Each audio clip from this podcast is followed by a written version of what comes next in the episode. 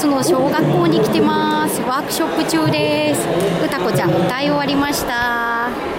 ここの学校は優秀なラオスの生徒全土から集められてきてる子たちです。超かわいいです。中学校と高校生。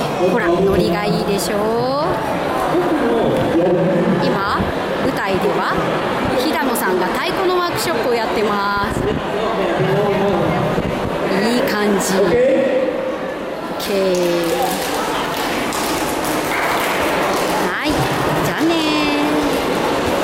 ラオプラザホテル5つ星です。じゃんワオゴージャス超いいホテル。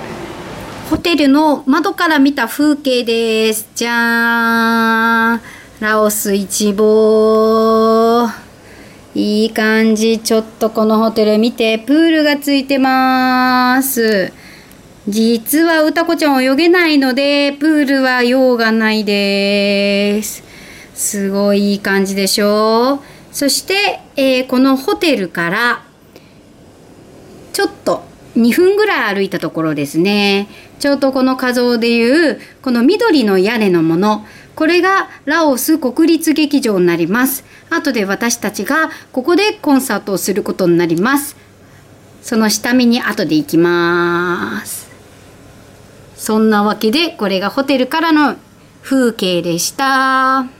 バイバイ。歌子のお部屋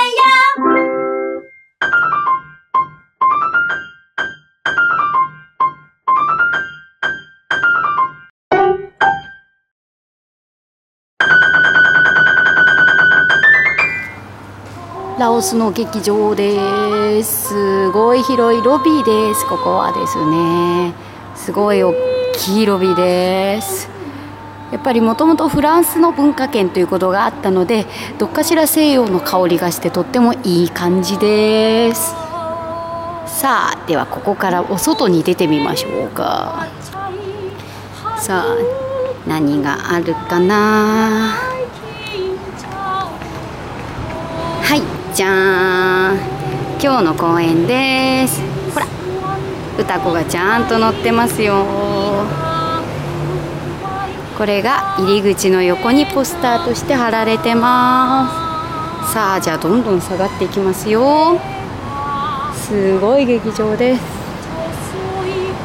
これが入り口です。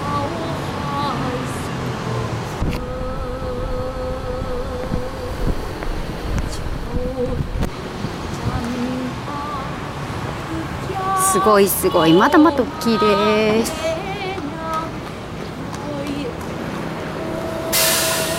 ちょっともう広すぎるでしょう。こんな劇場で私歌えるんです。超感激。見て見て見て見て。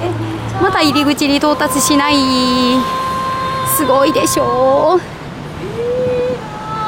う。歌子は今日ここで歌います。超まだまだもう全然。入らないぐらいですね。すごいです。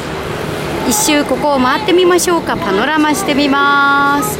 はいこっち国道です。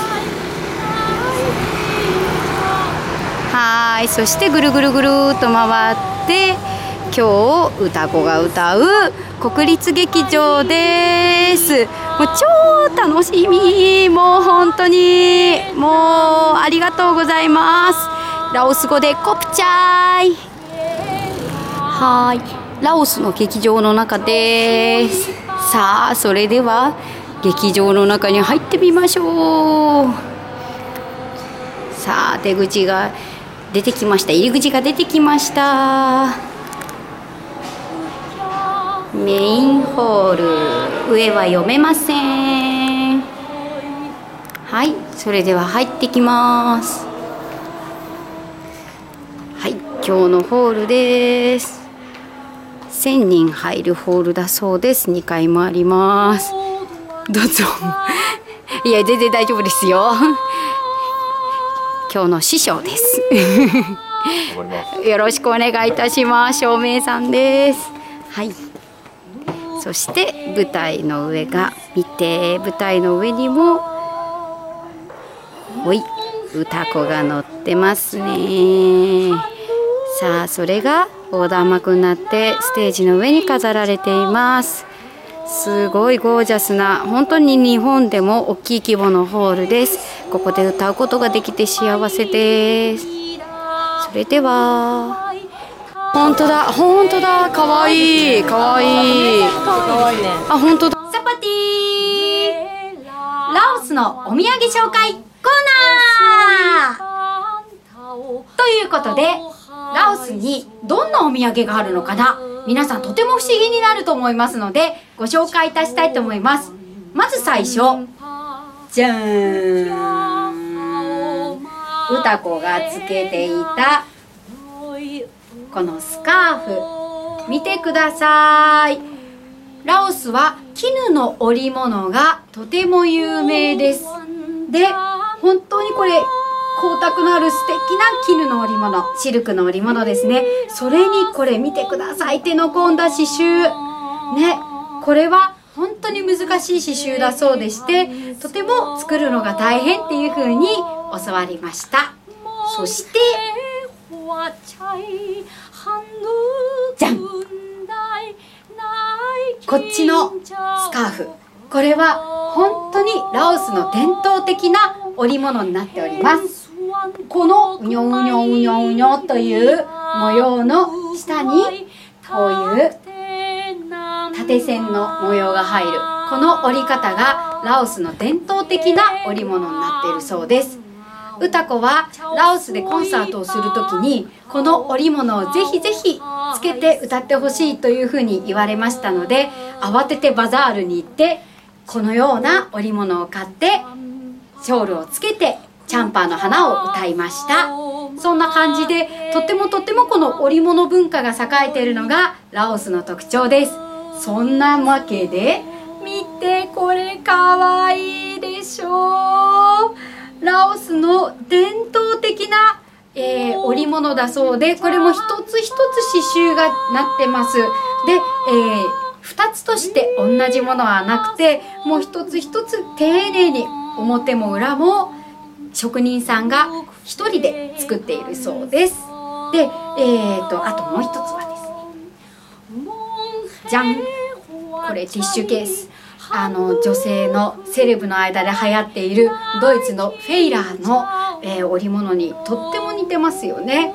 でもこれはラオスの伝統的な織物でこれもあ刺繍でしてこれもラオスの方が1人ずつ手縫いで持って、えー、1個ずつ手作業で仕上げてるそうです。